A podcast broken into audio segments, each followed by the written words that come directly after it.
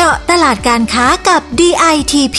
พอดแคสต์ดีๆ ที่จะช่วยเจาะลึกข้อมูลการค้า เพื่อสร้างความสำเร็จให้กับธุรกิจของคุณ จัดโดยสำนักพัฒนาตลาดและธุรกิจไทยในต่างประเทศ 2 กรมส่งเสริมการค้าระหว่างประเทศกระทรวงพาณิชย์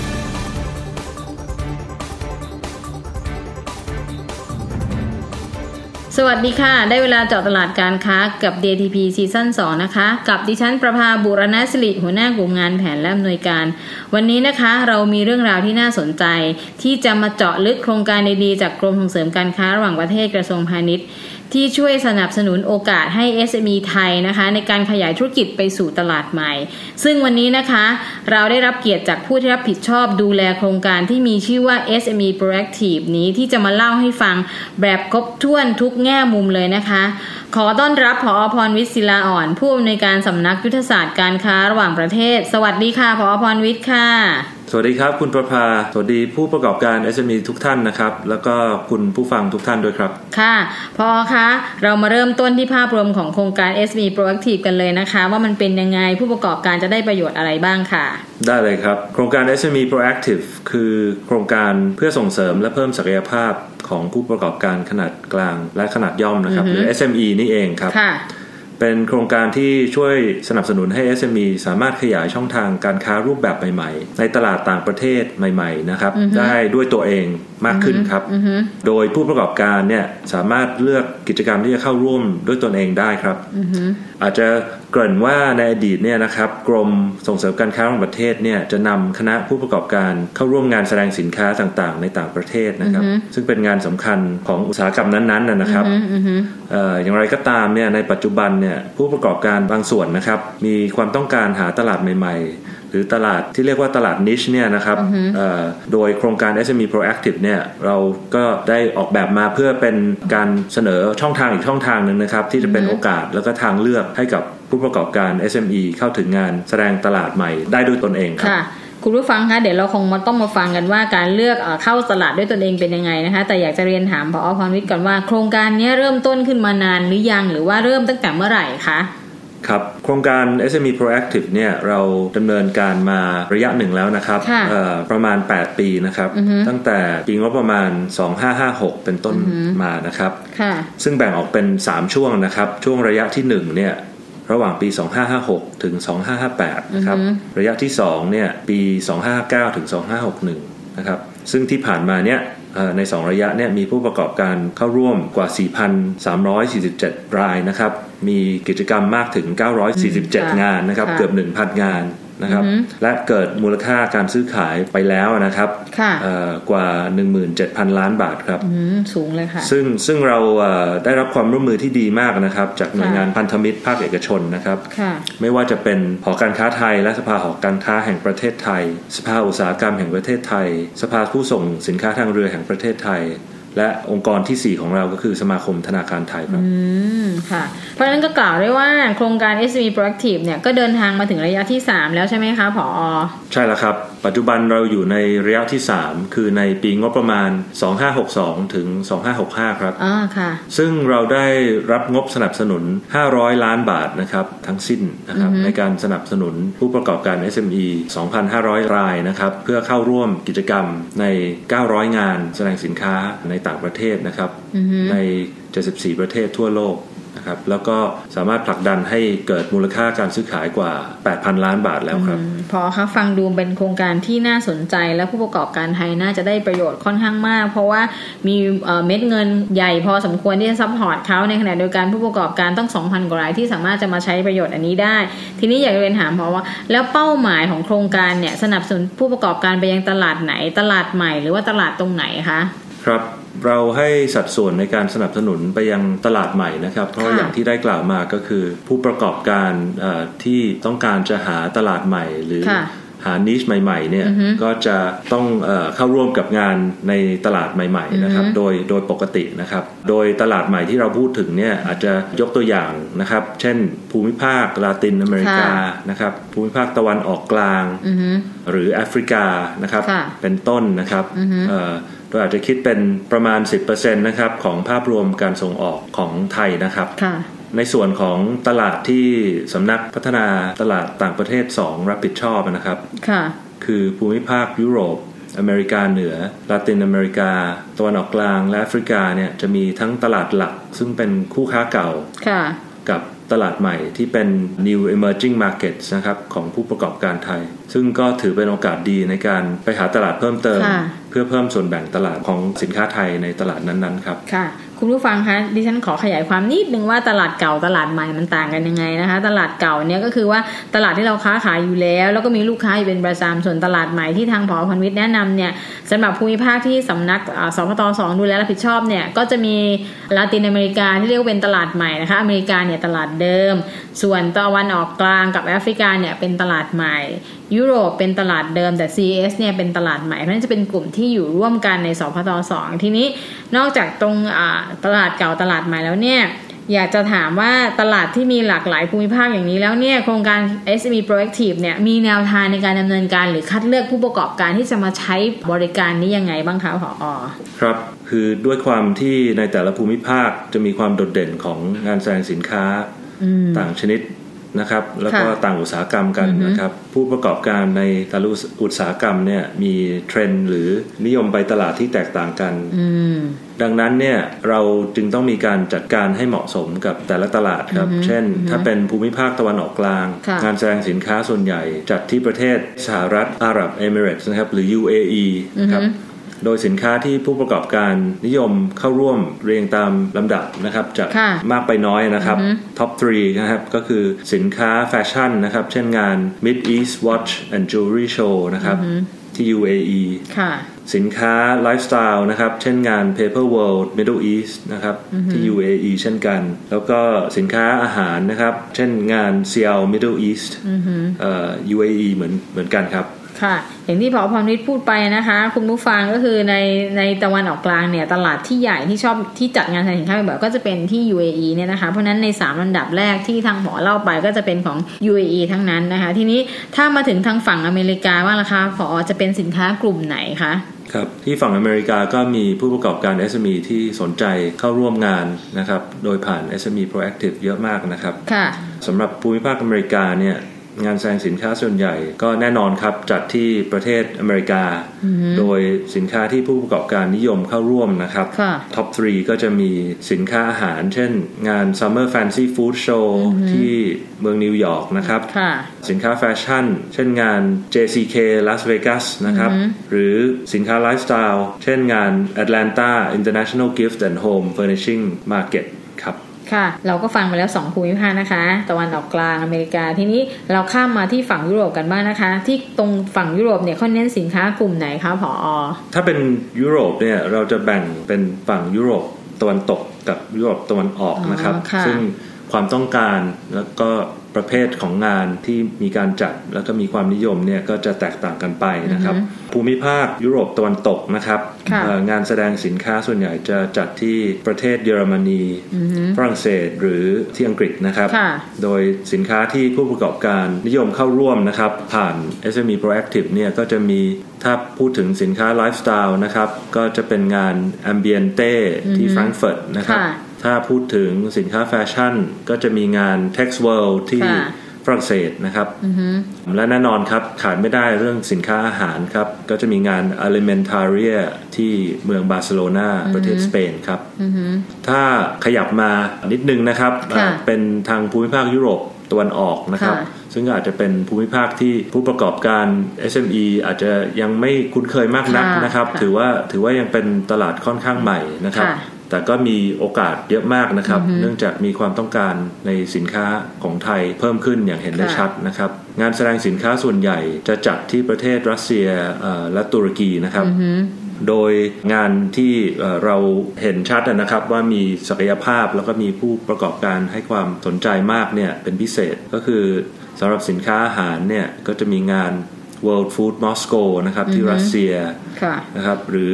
World Food Poland นะครับที่โปแลนด์นะครับค่ะอีกงานหนึ่งนะครับที่ยุโรปตะวันออกนะครับ ก็จะเกี่ยวกับสุขภาพความงามนะครับ เช่น Beauty Eurasia ที่เมืองอิสตันบูลค่ะประเทศตุรกีครับ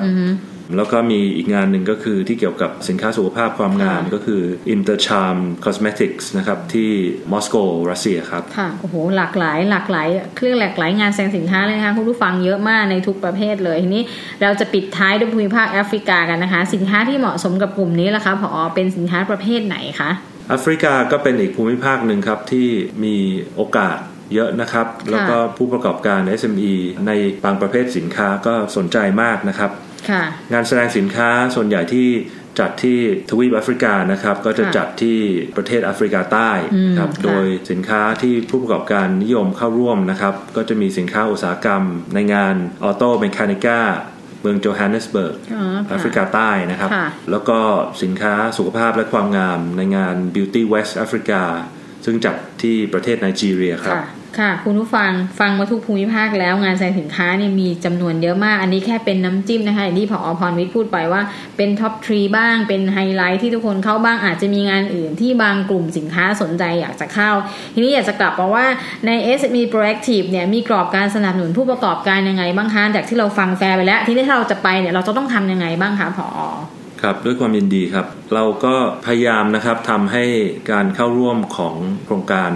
SME Proactive เนี่ยสามารถเข้าถึงได้อย่างกว้างที่สุดนะครับค่ะแล้วก็อย่างอำนวยความสะดวกให้แก่ผู้ประกอบการ SME อือฮึมากที่สุดนะครับอือฮึเราเปิดกว้างนะครับ ให้ผู้ประกอบการสามารถสมัครขอรับการสนับสนุนจากโครงการนะครับ ได้ในทุกชนิดสินค้านะครับอืมค่ะและในรูปแบบต่างๆครับ ยกตัวอย่างเช่น งานแสดงสินค้าบริการในต่างประเทศนะครับ เป็นรูปแบบงานดั้งเดิมนะครับอ่าฮะที่ผู้ประกอบการจะเดินทางไปเข้าร่วมเพื่อค่ะแสดงสินค้า และเจรจาธุรกิจการค้าในต่างประเทศนะครับอือฮึตามกลุ่มเป้าหมาย และก็กลยุทธ์ของแต่ละบริษัทนะครับค่ะเราก็จัดสรรให้แต่ละกลุ่มธุรกิจได้ไปร่วมงานที่ตรงกับกลุ่มเป้าหมายครับ ซึ่งก็แยกเป็นเอ่อไม่ว่าจะเป็นกลุ่มสินค้าอาหาร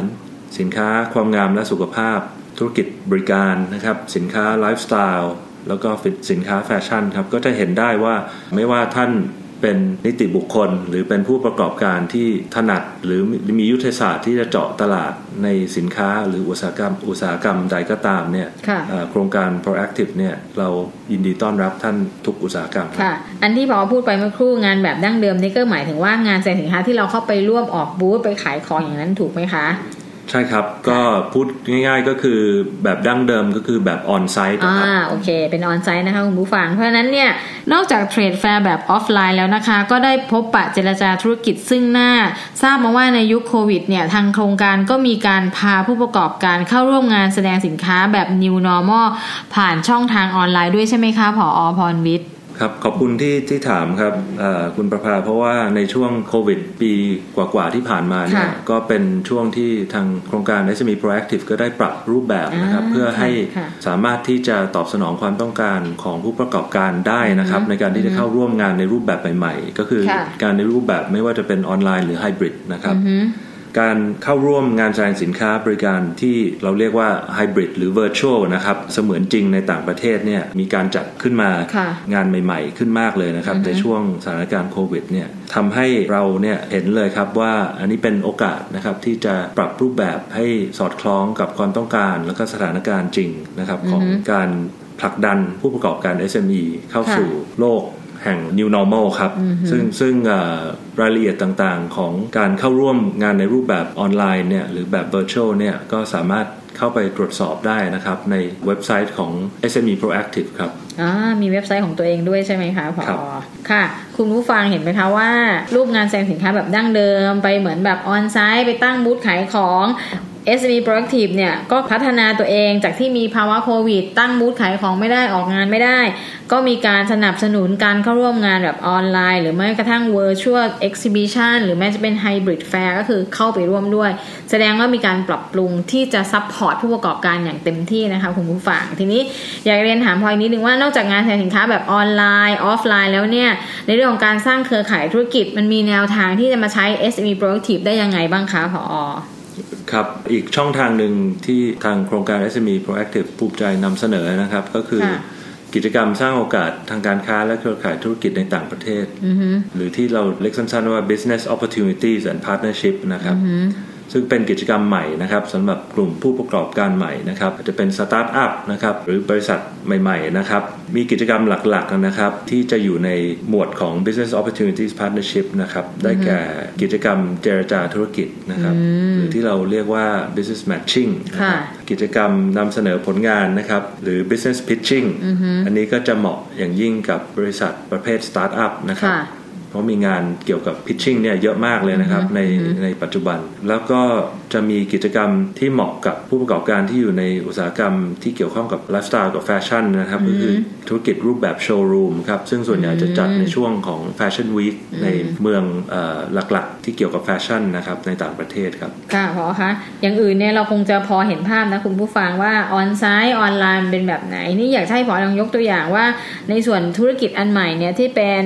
การสร้างโอกาสให้กับสตาร์ทอัพเนี่ยมันตัวอย่างมันมีอะไรที่เล่าแล้วเห็นภาพชัดจะได้ให้คุณผู้ฟัง หรือว่าคนที่เป็น SME เนี่ยจะมาใช้บริการได้อะค่ะ รบกวนให้ผอยกตัวอย่างสักนิดหนึ่งค่ะครับก็มีเยอะเลยนะครับที่ที่เป็นตัวอย่างแต่ว่าวันนี้อาจจะยกตัวอย่าง บริษัทหนึ่งที่หลาย ๆ ท่านอาจจะคุ้นเคยกับชื่อก็ได้นะครับ เพราะว่าก็เป็นบริษัทสตาร์ทอัพที่ก็สร้างชื่อเสียงให้ประเทศไทย แล้วก็อยู่ในข่าวนะครับอยู่ในสื่อนะครับบริษัทสตาร์ทอัพดังกล่าวก็คือบริษัท Durian Corporation นะครับที่ให้คำปรึกษาด้านการบริหารจัดการการเงิน ในการจัดทำไฮบริด crowdfunding platform ครับโดยโครงการ SME Proactive เนี่ยได้สนับสนุนให้ d u r a n Corp เนี่ยนะครับเข้าร่วมกิจกรรม business pitching ใน 3 งาน สามประเทศนะครับ งานที่กล่าวมานี่ก็คืองาน Slush นะครับที่เฮลซิงกิฟินแลนด์นะครับ ซึ่งเป็นงานสตาร์ทอัพระดับโลกเกี่ยวกับเทคโนโลยีนะครับ งาน Cyber Tech กรุงเทลอาวีฟอิสราเอลนะครับ เกี่ยวกับ Cyber Technology เช่นกันนะครับ รวมถึงงาน Startup Grind นะครับ ที่ Redwood สหรัฐอเมริกาครับ ก็เป็นอีกงานดังนะครับที่จัดขึ้นสำหรับธุรกิจสตาร์ทอัพโดยเฉพาะ เพื่อเป็นโอกาสในการจับคู่ผู้ลงทุนในธุรกิจครับ ทั้งในผลิตภัณฑ์ แล้วก็ในบริการที่ที่เป็น innovation ครับ ค่ะ เข้าไปถึง 3 ประเทศนี้นี่ไม่ทราบว่าผลตอบรับในการเข้าร่วมโครงการหรือว่าผลการขายของเขามันเป็นยังไงบ้างคะพอ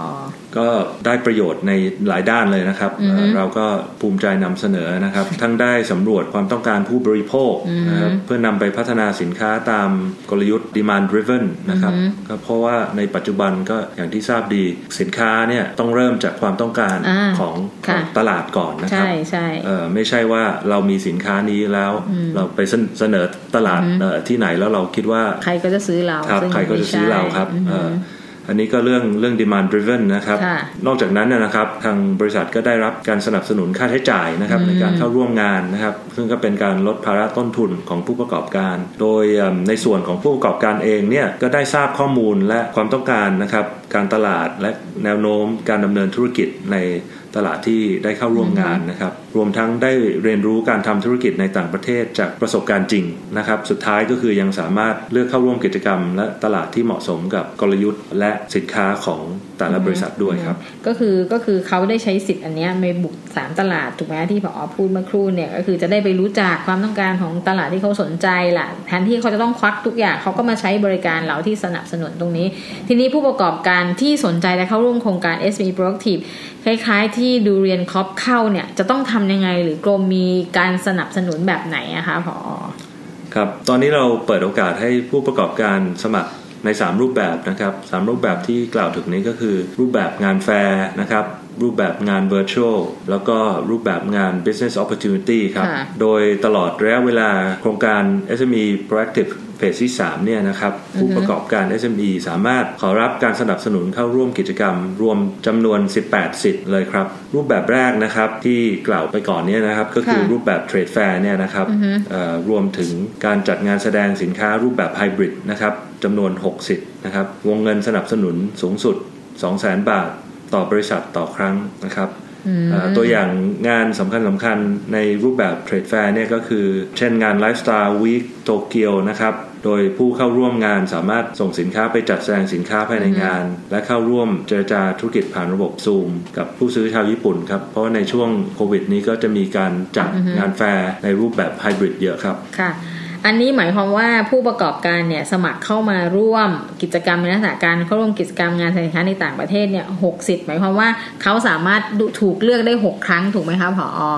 แล้วก็การสนับสนุนแต่ละครั้งในสูงสุดคือ2 0 0 0 0 0บาทถูกไหมคะใช่ครับอ่าเพราะฉะนั้นคุณผู้ฟังครับฟังไว้เลยนะคะ ครั้งละสูงสุด2 0 0 0 0 0บาท มีสิทธิ์ในกลุ่มนี้ได้6สิทธิ์หรือ6ครั้งนะคะเพราะฉะนั้นคุณผู้ฟังก็ลองดูไปศึกษาดูว่าเอ๊ะเราจะเข้างานสินค้าในต่างประเทศเนี่ยอะไรที่จะเหมาะสมกับเราแล้วก็มาสมัครใช้ proactive ได้นะคะ ทีนี้การสนับสนุนรูปแบบที่2นะคะพอจะเป็นลักษณะกิจกรรมที่บอกว่าเป็น virtual exhibition นั้นเป็นแบบไหนมีสิทธิ์ยังไงบ้างคะครับ กิจกรรมแสดงสินค้าหรือบริการเสมือนจริงในต่างประเทศนะครับ หรือ virtual exhibition เนี่ยค่ะก็เอ่อผู้ประกอบการก็จะมีสิทธิ์อีก 6 สิทธิ์นะครับนะวงเงินสนับสนุนสูงสุด 50,000 บาทต่อบริษัทต่อครั้งครับค่ะซึ่งก็แบ่งออกเป็นนะครับค่ะงานแสดงสินค้านะครับ บริการออนไลน์ เช่น Natural Product Expo Virtual งานแสดงสินค้าอาหารเครื่องดื่ม และสินค้าเกษตรกรรมที่ปรับเป็นรูปแบบแพลตฟอร์มออนไลน์นะครับ ซึ่งสามารถจับคู่เจรจาธุรกิจกับผู้ซื้อจากหลายประเทศครับ นอกจากนี้เนี่ยก็จะมีแพลตฟอร์มออนไลน์ของผู้จัดงานแสดงสินค้า sourcing marketplace เนี่ยครับเอ่อเช่นงาน Saladplate นะครับของบริษัท Informa Markets ผู้จัดงาน FHC นะครับเอ่อนำเสนอแพลตฟอร์ม B2B สำหรับผู้ประกอบการในกลุ่มอาหาร เครื่องดื่มและบริการโรงแรม โดยใช้ฐานข้อมูลผู้ซื้อและผู้ขายของงานแสดงสินค้าเพื่อให้เอ่อสามารถเจรจาการค้าระหว่างประเทศกันได้ครับ นี่ก็เป็นตัวอย่าง2อสตัวอย่างนะครับ หวังว่าจะเป็นแรงจูงใจนะครับ ให้ผู้ประกอบการ SME มาใช้สิทธิ์ในในรูปแบบของ virtual exhibition นี้มากขึ้นครับค่ะทีนี้คุณผู้ฟังคะ virtual exhibition ก็คือการไปร่วมงานแสดงสินค้าในต่างประเทศหรือกิจกรรมทำนองนี้ ซึ่งเป็นการทำแบบเข้าร่วมแบบออนไลน์ ก็คือ คุณไม่ต้องเอาตัวคุณไป คุณสมัครทุกสิ่งอย่างผ่านออนไลน์ ก็ได้รับการสนับสนุนวงเงินสูงสุด 50,000 บาท แล้วแต่ประเภทของกิจกรรมที่เข้าไปกรมจะมีจากตรงนั้นนะคะเป็นหลัก แล้วก็คุณได้ 60 เพราะฉะนั้นอันเนี้ยจะได้น้อยกว่าอันแรกเนื่องจากอันแรกเนี่ยเป็นการเอาของไปแสดงไปโชว์เอาตัวไปขายนู่นนี่นั่นมีการก่อสร้างบูธด้วย ก็เลยได้มูลค่าที่สูงกว่าแต่ส่วนอันเนี้ยก็คือส่งไปทางออนไลน์ เจรจาการค้าผ่านออนไลน์ใช่ไหมคะผอใช่ครับ ก็ถ้าทำทั้ง virtual แล้วก็ทำทั้ง trade fair เนี่ยก็บวกกันก็ได้ 12 ครั้งแล้วครับโอ้โหอาจจะต้องคุณอาจจะต้องเข้าร่วม SME Proactive เอ่อเดือนละครั้งแล้วโอ้คโหรับคุณผู้ฟังคะฟังดูนะคะครบปีเลยนะคะ เพราะฉะนั้นเนี่ยควรจะมาเข้าร่วมนะคะพอขาอยากจะปิดท้ายส่วน s c Proactive รูปแบบที่3นะคะเผื่อจะทำเกิน 1 ปีค่ะ ครับ ได้เลยครับ กิจกรรมสร้างโอกาสการค้าและเครือข่ายทางธุรกิจในต่างประเทศนะครับ หรือ business opportunities and partnership นะครับค่ะเราก็จะให้อีก6สิทธิ์นะครับนะครับเอ่อวงเงินสนับสนุนสูงสุด 200,000 บาทต่อบริษัทต่อครั้งครับ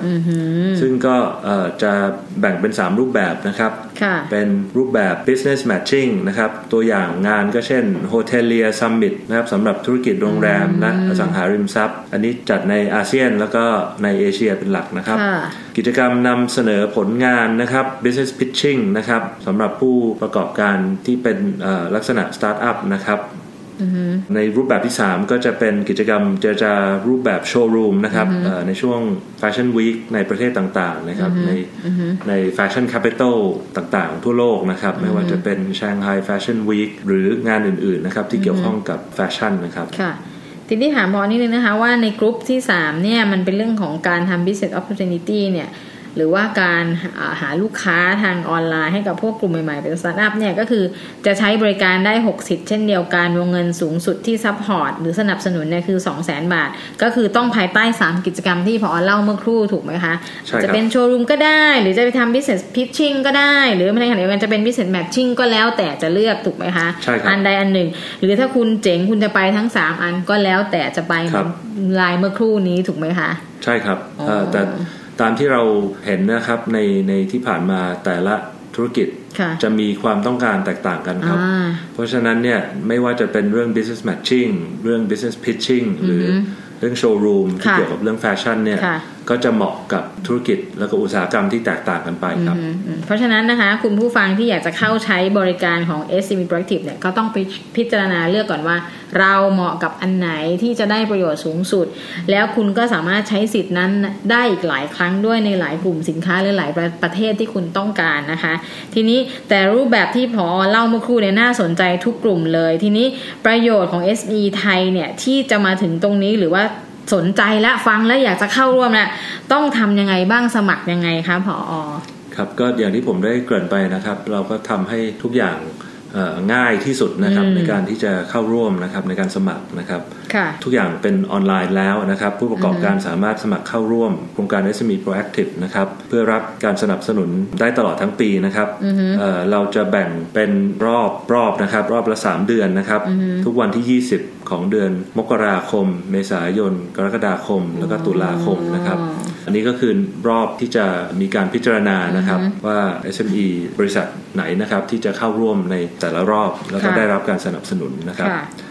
รอบถัดไปที่จะมาถึงเนี่ยก็คือรอบที่ 1 ของปี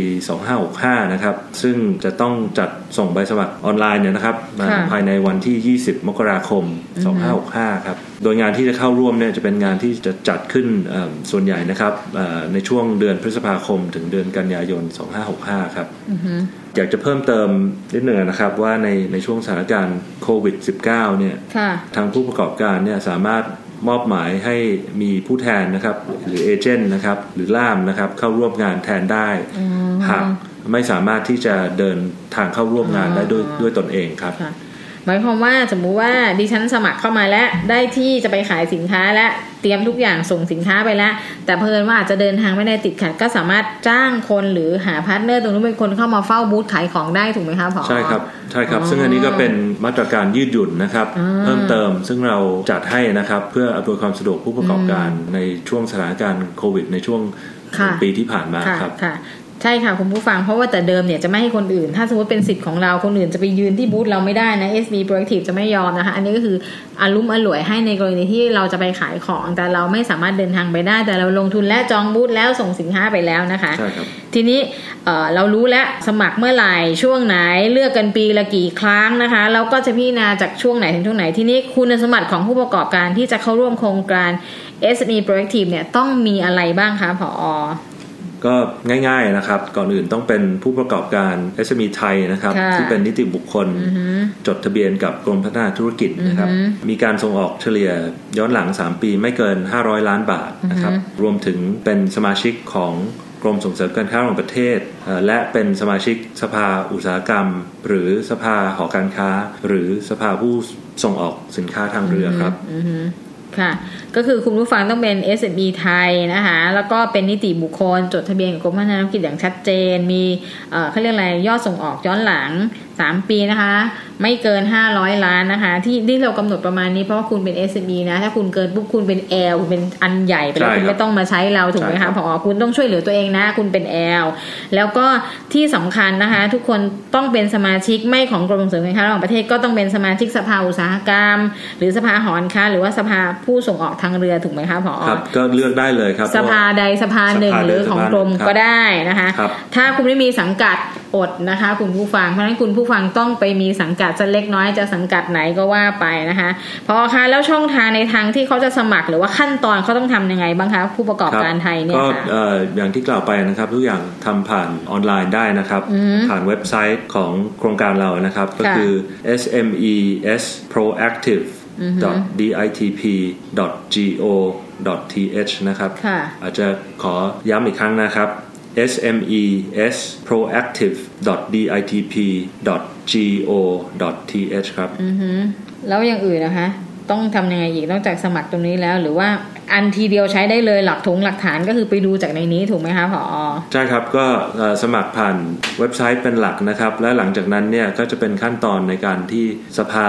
หอสภาเรือนะครับสภาอุตสาหกรรมเนี่ยจะมาช่วยกรมส่งเสริมการค้าระหว่างประเทศตรวจสอบเอกสารนะครับ เพื่อเสนอคณะกรรมการพิจารณาอนุมัติ การสมัครและแจ้งผลครับ ซึ่งอย่างที่ได้แจ้งไปนะครับ ที่ผมได้กล่าวไปก็คือจะมีทุก 3 เดือน จะมีการพิจารณาผลทุก 3 เดือนนะครับแล้วก็หลังจากนั้นถ้าท่านได้รับสิทธิ์ที่จะเดินทางนะครับไปไปร่วมงานผ่านโครงการ SME Proactive แล้วเนี่ยหลังจากที่ท่านไปร่วมงานแล้วเนี่ย ผู้ประกอบการก็นำใบเสร็จพร้อมหลักฐานมาอ่าขอเบิกจ่ายตามค่ะตามซีลิงที่ที่เขาจ่ายที่ไปครับที่ได้ได้ชี้แจงไปนะครับค่ะ เพราะฉะนั้นถึงตอนนี้ดิฉันก็อยากจะบอกคุณผู้ฟังว่านะคะ ถ้าคุณเป็นผู้ประกอบการ SME ไทยเนี่ยมาใช้บริการได้เลยนะคะ ง่ายแสนง่าย แต่คุณต้องเข้าไปศึกษารายละเอียดก่อนในเว็บไซต์ของ sme proactive.ditp.go.th แต่ถ้าคุณผู้ฟังจำไม่ได้สะกดอะไรไม่รู้ 1169 ช่วยได้นะคะ ช่วยโทรไปถามที่